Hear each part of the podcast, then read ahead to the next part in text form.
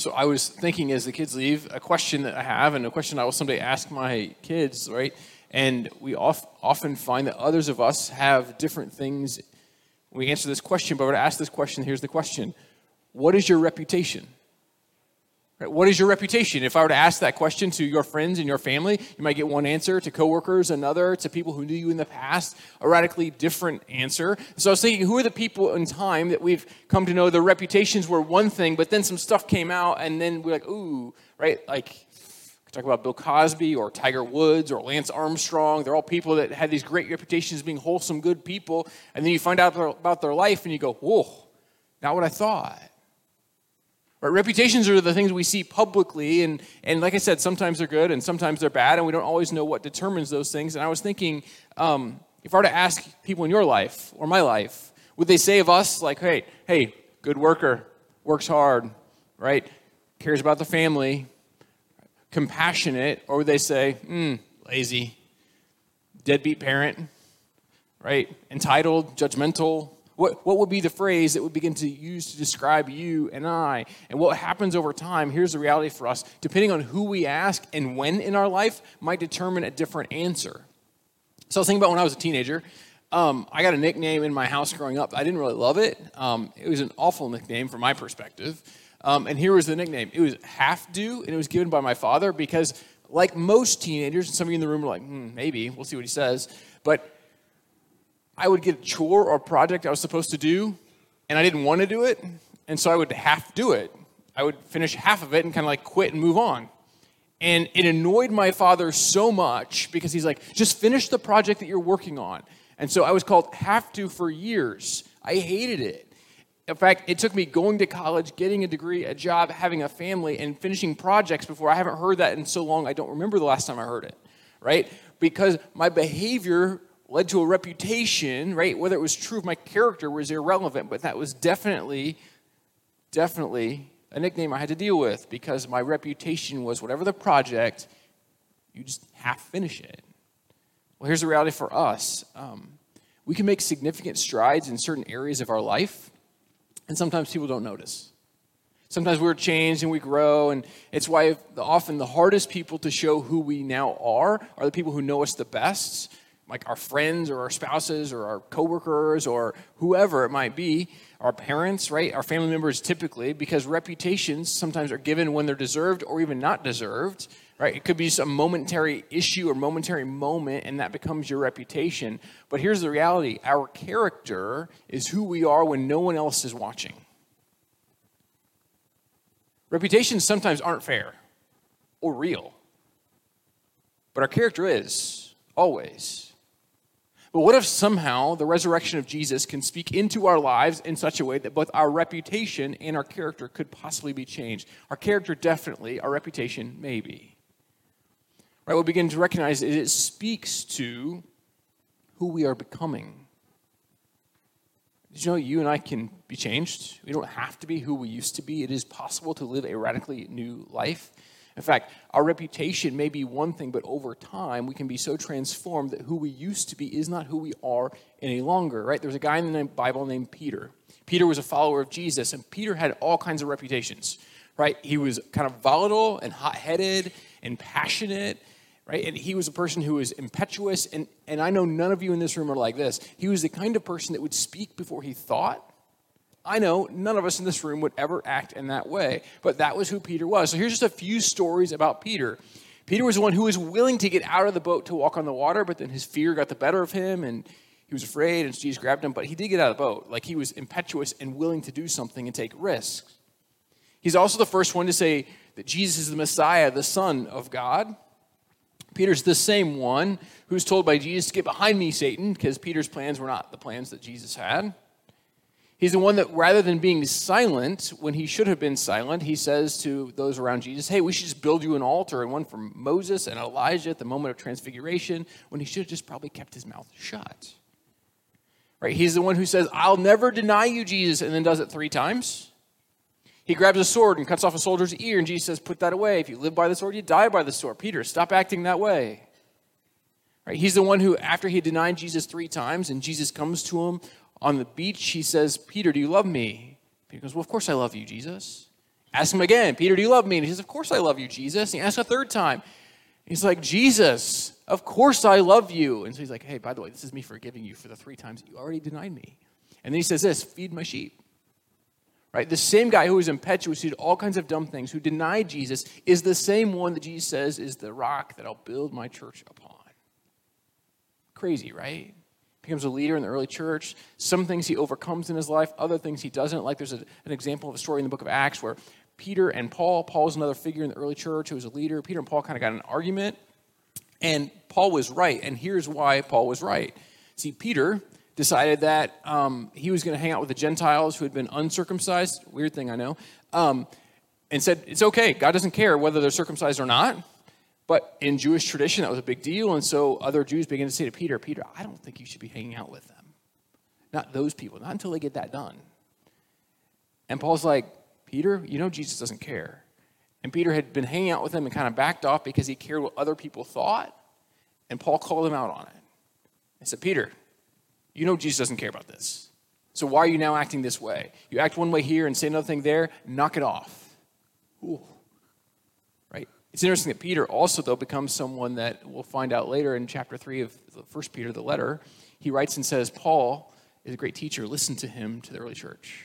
So Peter owned his wrong, owned that he screwed up, owned that Paul was right, and said, Hey, in fact, guy's so right. I think he's a great teacher. Listen to what he has to say. He has a good understanding of who Jesus actually is. But here's the reality over time, Peter was transformed, Peter was changed. In fact, if you're Roman Catholic, you would talk about the apostolic succession from Peter to the current pope, right? They, the Peter became the pillar of the church. And so, what's it like for us in this, right? His background, understanding the resurrection of Jesus, changed everything. And so Peter began to be this leader in the church, and he would write to churches. And so this is one of the letters he wrote to the church. It's called First Peter, and we're in chapter 1, and here's what he writes, beginning with verse 13.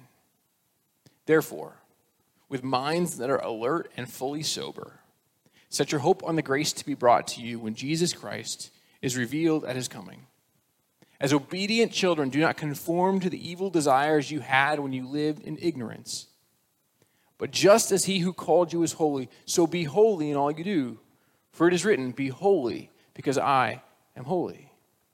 Since you call on a Father who judges each person's work impartially, live out your time as foreigners here in reverent fear. For you know that it was not with perishable things, such as silver or gold, that you were redeemed from the empty way of life handed down to you from your ancestors, but with the precious blood of Christ, a lamb without blemish or defect. He was chosen before the creation of the world, but was revealed in these last times for your sake. Through him, you believe in God who raised him from the dead and glorified him. And so your faith and hope are in God.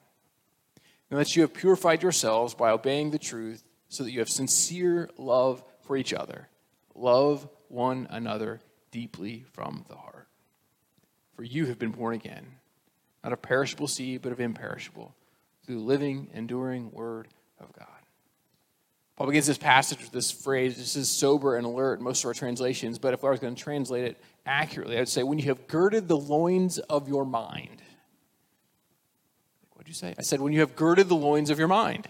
Like, what does that mean? It's okay. In the ancient world, men would often wear robes. And so a robe is not a great thing to run in, right? It's long, it's kind of hard to move fast, your legs can't extend. And so if you really had to get somewhere in a hurry, you would wear a belt with your robe and you would gird your loins. So you would take the robe and you would tuck it into your belt and then you could run, right? It would expose your legs so you could run. But you didn't do it unless it was really important. And so what Peter's saying is this it's really important that your minds are in line. That you're willing to get to work. And so, what, how do we understand that in our day? Well, maybe like roll up your sleeves, or a, a, gym, a weight room analogy, like if you're going to go squat, put on the belt and tighten it up because you're about to do some work. Like whatever it looks like for you, right? Get to work, but you're going to have to prep yourself and be ready to do what I'm about to say. And here's what he goes on to say. He's asking this question What work are you doing? What work is he calling you and I to do? And here's what he writes, right? We could He's saying, do not conform to your evil desires, right? Do not conform to them. In fact, Paul writes this in Romans chapter 12 that might be helpful for us today. Therefore, I urge you, brothers and sisters, in view of God's mercy, to offer your bodies as a living sacrifice, holy and pleasing to God.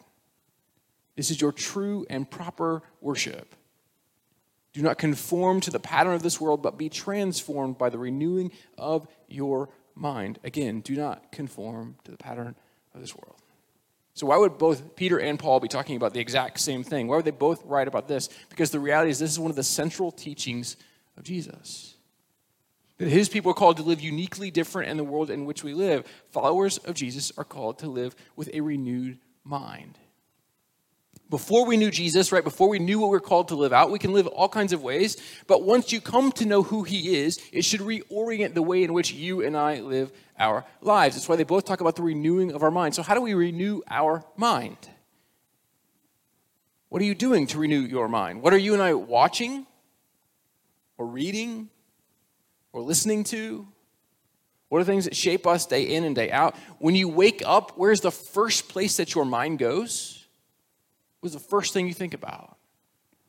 Or did you know that you and I can be transformed through the practices of our day, day in and day out? We can do different things, right? So, so I know many of us are formed by screens.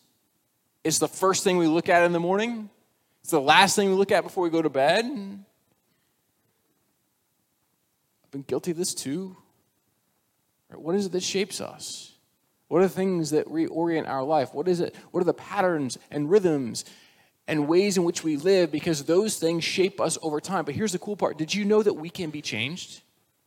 Right, many of us have morning routines, right? Like years ago, people would like get a newspaper at their front step, and they would read the newspaper, and they'd watch the news, and they'd drink a cup of coffee. Now you don't get a newspaper. Well, some of you do, but just not very often, right? But but maybe your routine looks different. But whatever it is we do in our routine, did you know, like, if we just spend a few minutes with God every morning, and that was how we began our days, just a few minutes in silence. Just a few minutes just in reflection. Just a few minutes thinking or praying on Scripture. Did you know that that might reorient our days and it would transform our minds? It would over time. Right, because the transformation of our mind is necessary because of what Peter writes next. Here's what he wrote. But just as he who called you is holy, so be holy in all you do. For it is written, Be holy because I am holy. So, in other words, the people of God are to work at not conforming and to work at being holy.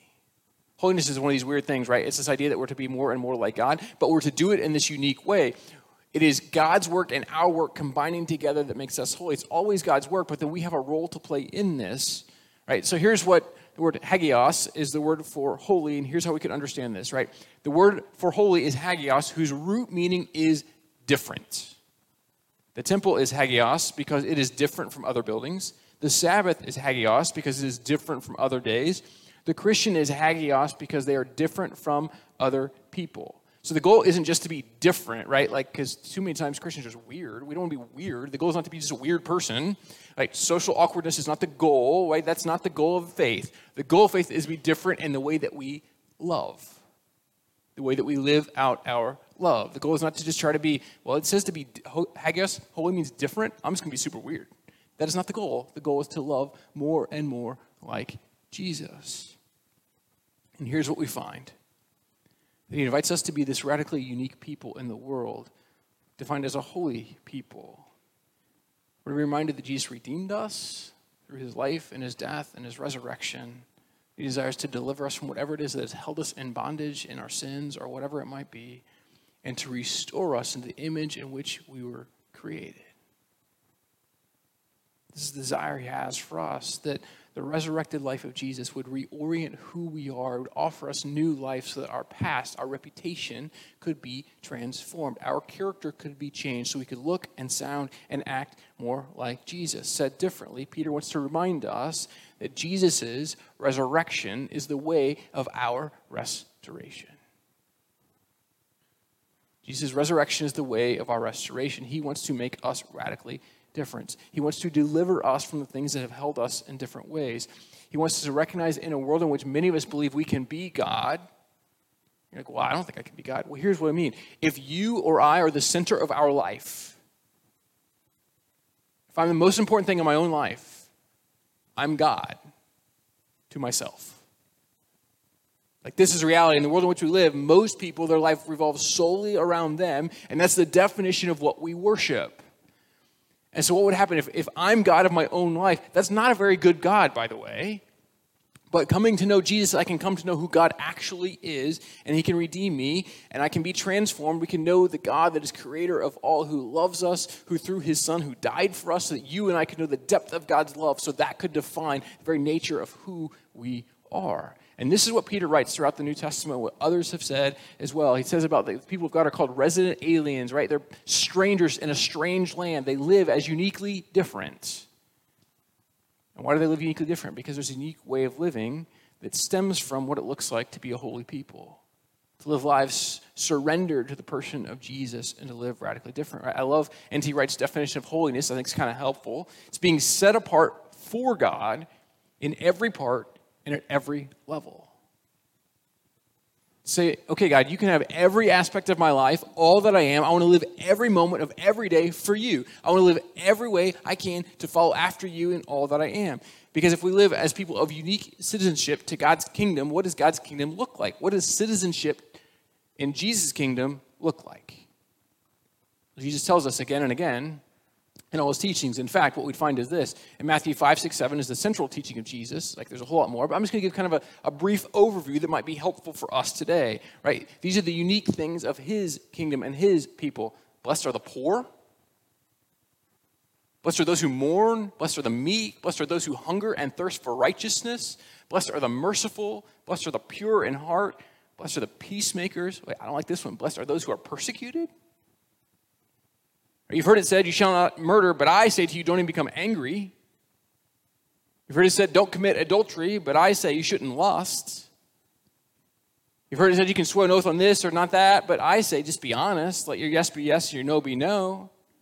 You've heard it said, An eye for an eye, get even, in other words. But I say to you, do not resist an evil person. You've heard it said, Love your neighbor and hate your enemy. But I say to you, love your enemies and pray for those who persecute you why? So that you might be called children of your Father in heaven.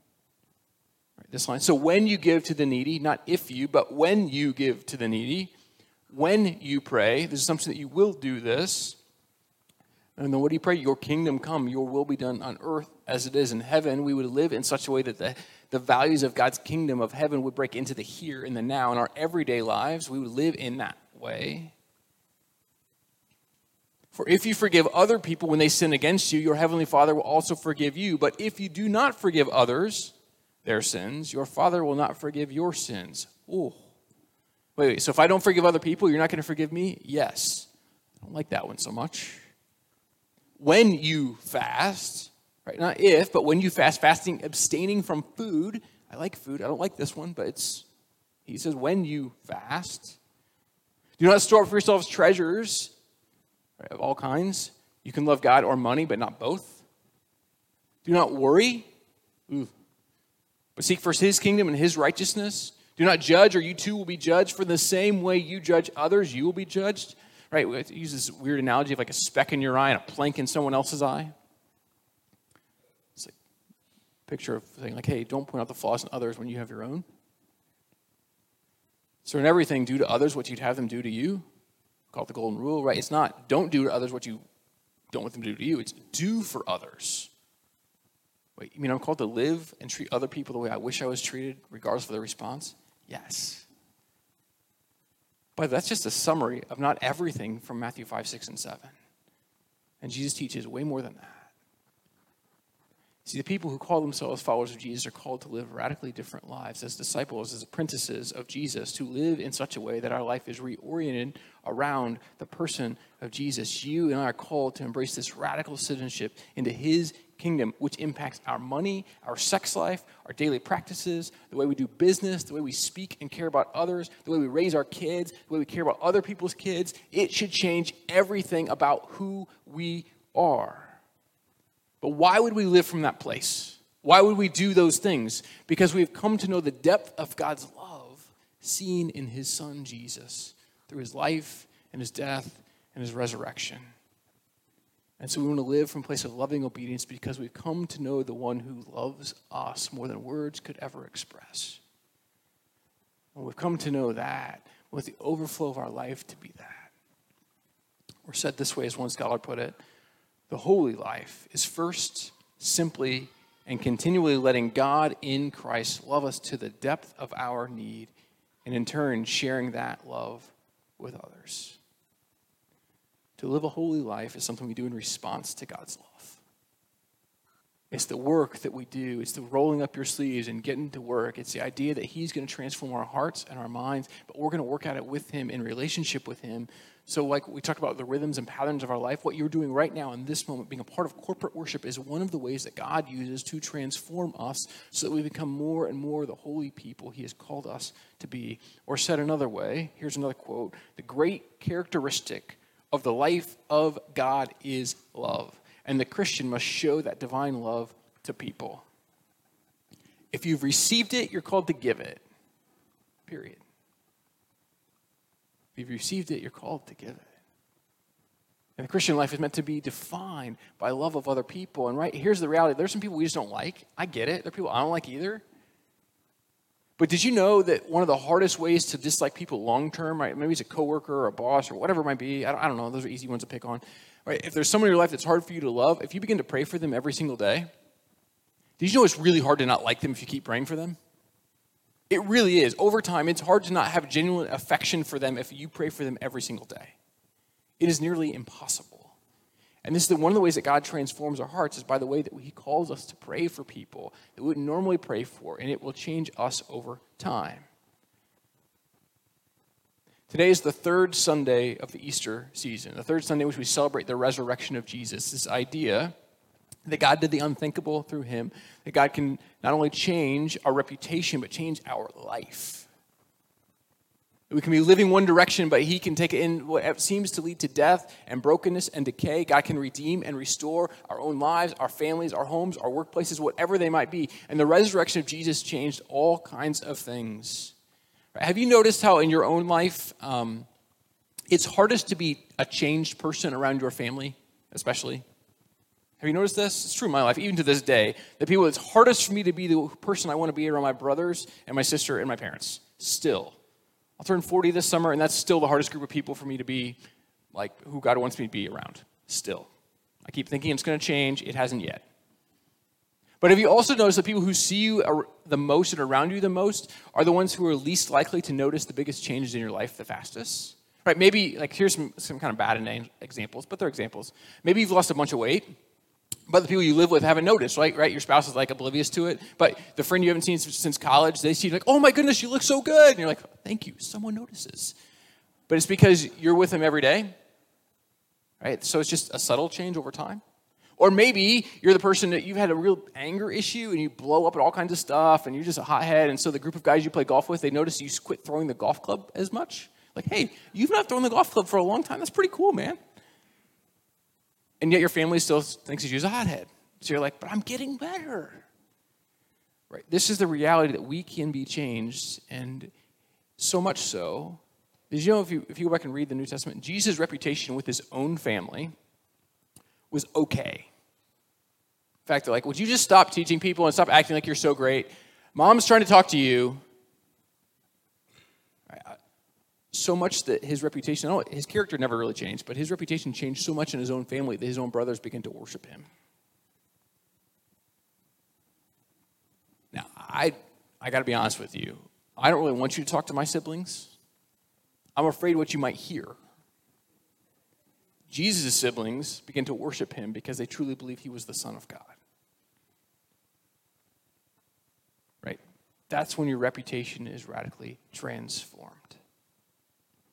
Right, so years ago, I, I, spent time in student ministry, and there's a phrase we used to use with teenagers, right? Over and over again, I'd hear this phrase. Um, youth ministry is not about behavior modification, but spiritual transformation. And so, I, I mean, and there's a reason I put youth in parentheses, because I think sometimes we think church should be the same way. Um, right, we'd say, well, why are they acting that way? Well, one, their prefrontal cortex are not developed, their brains are not all the way developed. They can't help it. They're just dumb. Sorry to you teenagers in the room, you make dumb decisions. You also do really awesome things, but you do do some dumb stuff. And so people go, man, why, why are they, you know, not sitting where they're supposed to sit or not doing that? I'm like, do you want them here or not? Right? Like, I'm happy they're at church, so I'm going to not care about some of the stuff you care about.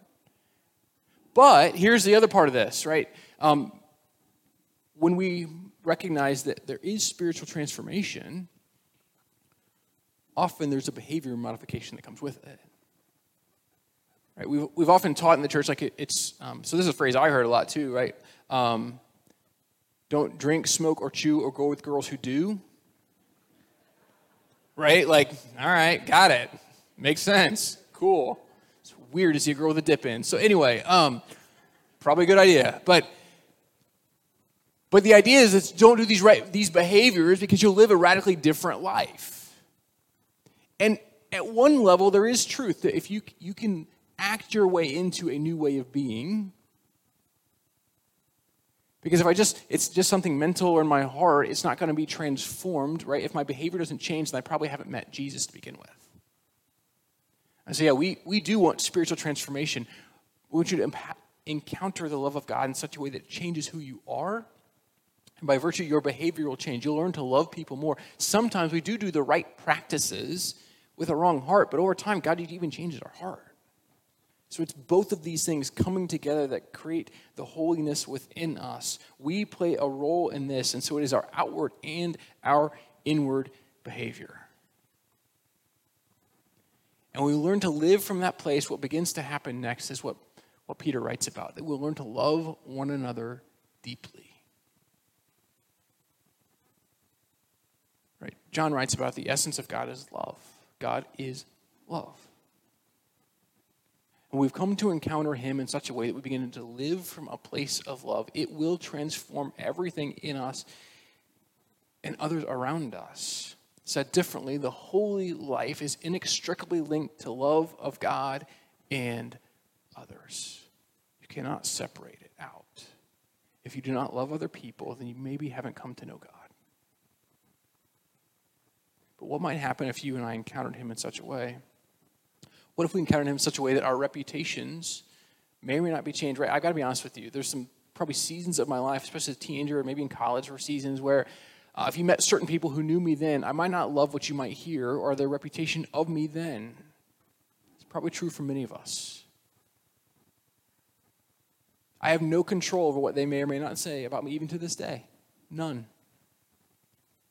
But I can live as a person who has a transformed character I can live as a person who is radically different, who knows, I know who I am today, right? I can be that person. I can learn to live and love more like Jesus. I can be made holy because of his resurrection and the new life that he offers me and the same thing he offers you, right? Because here's the reality I can't control my legacy, I can't control my reputation, but I can say this I hope that when I die, my kids will say, hey, my dad was a great dad. He loved us and he loved Jesus and he loved other people. But did you know I have no control over whether or not they will say that? Scary. But if my behavior and my heart match up with that, then the day that I die, they might repeat that. You and I can't control our reputations. People will say what they'll say. But we can learn to have a transformed character so that the overflow of that might lead to a transformed reputation and life. What might happen if you and I entrusted all of our life to Jesus. What might happen if you and I said, okay, I believe that Jesus died for us, that he loves us, that he wants to forgive my sin and my brokenness, and he wants to redeem and restore it. But maybe today you haven't fully embraced that. Or maybe today you feel like there's something so big in your life that you've never fully surrendered to him that you haven't been changed. Something. Peter writes that Jesus was without defect or blemish. He was this perfect sacrifice to offer up. This idea that he was the one who offered all that was necessary to become all that God had created you and I for. But maybe you feel like you're not worthy of that today. You feel like you're not good enough. You're not loved enough. You're not valued enough. You've not loved others well enough. Like there's a stain in your life that's holding you back. I, I love this story that John Ortberg um, told years ago in a book, and here's what he wrote. He said, Some years ago, we traded in my old Volkswagen Super Beetle for our first piece of new furniture a mauve sofa. It was roughly the shade of Pepto Bismol, but because it represented to us a substantial investment, we thought mauve sounded better. The man at the furniture store warned us not to get it when he found out we had small children. You don't want a mauve sofa, he advised. Get something the color of dirt. It's good advice, by the way. But we had the naive optimism of young parenthood. We know how to handle our children, we said. give us the mauve sofa. From that moment on, we all knew clearly the number one rule in the house don't sit on the mauve sofa, don't touch the mauve sofa, don't play around the mauve sofa. Remember the forbidden tree in the Garden of Eden? On every other chair in this house you may freely sit, but upon the sofa, the mauve sofa, you may not sit, for in the day you sit thereupon, you shall surely die. Then came the fall. One day there appeared on the mauve sofa a stain, a red stain, a red jelly stain. So my wife, who had chosen the mauve sofa and adored it, lined up our three children in front of it Laura, age four, and Mallory, two and a half, and Johnny, six months. Do you see that, children? She asked. That's a stain, a red stain, a red jelly stain. The man at the sofa store says it's not coming out, not forever. Do you know how long forever is, children? That's how long we're going to stand here until one of you tells me to put this who put the stain on the mauve sofa. Mallory was the first to break. With trembling lips and tear-filled eyes, she said, "Laura did it." Laura passionately denied it. Then there was silence for the longest time. No one said a word. I knew the children wouldn't, for they had never seen their mother so upset. I knew they wouldn't because they knew that if they did, they would spend eternity in the timeout chair. I knew they wouldn't because I was the one who put the red jelly stain on the mop sofa, and I knew I wasn't saying anything. I figured I would find a safe place to confess, such as in a book I was going to write, maybe. The truth is, of course, that we've all stained the sofa. Some of the stains are small and barely noticeable, but some of them bleed through the entire fabric of our lives. I don't know what it is that might be the stain on the sofa of your own life or your own heart. I don't know what it is that's keeping you from surrendering everything to God, that you're ashamed to tell or too guilt ridden to bear. But I know one of the coolest things about the crucifixion of Jesus is he offers up this selfless sacrificial, he offers himself fully to us. And what we find is the resurrection, he finds new life. And the same is true for you and I. When we surrender fully, when we let go entirely, when we entrust everything to him, it's not that we just die and we're done, it's that we die to something only to find new life in which we've never known before. When Peter writes, Be holy because I am holy. He's quoting the book of Leviticus, who's, and Jesus says the same words. It's this idea that you and I can live a holy life if we will fully surrender ourselves to Him, if we'll let go of everything in our life, if we'll say, God, this thing, this red stain in my life, I've been holding on to for so long, I want to let go. It's yours. I don't need it any longer. But here's the reality for you and me in that it requires honesty. Right? What's the thing at the end of the day? When you look back more days than not and you go, I wish I hadn't done this. Wish I hadn't said that. Day after day, month after month, year after year, there's this thing that keeps coming up that you've never fully surrendered to God and said, God, you can have it, all of it. It's all yours. And maybe today, God's saying, hey, it's this. Will you trust it to me? Will you let me have it? Will you say, God, it's, it's yours?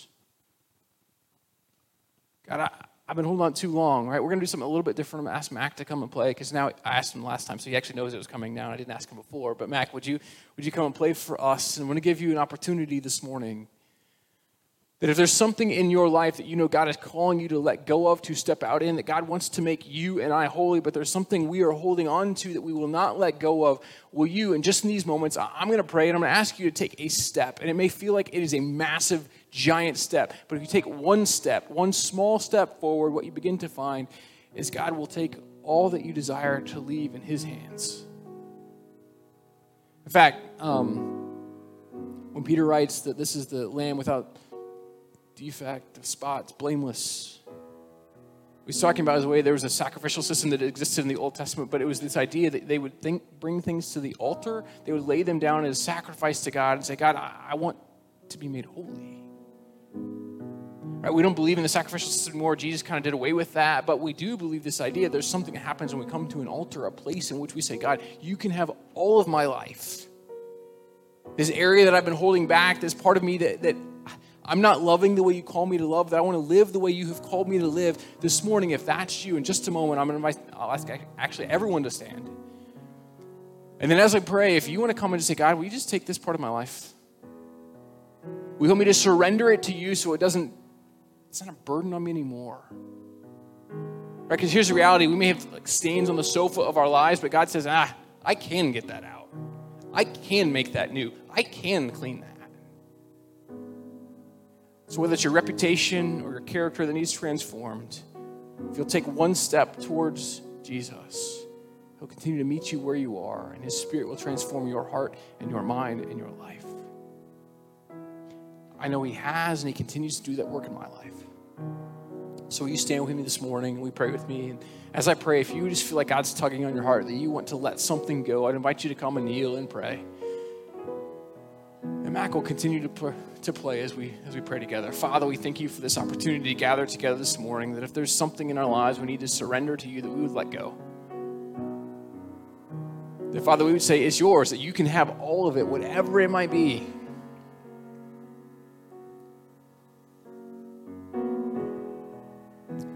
Father, we know you call us to be a holy people, and it's really hard to do on our own. But somehow your spirit can transform us and remake us into your image, and you can change our hearts and our minds and our lives, and we can live as your unique people. And so, Father, will you help us to surrender our whole selves to you?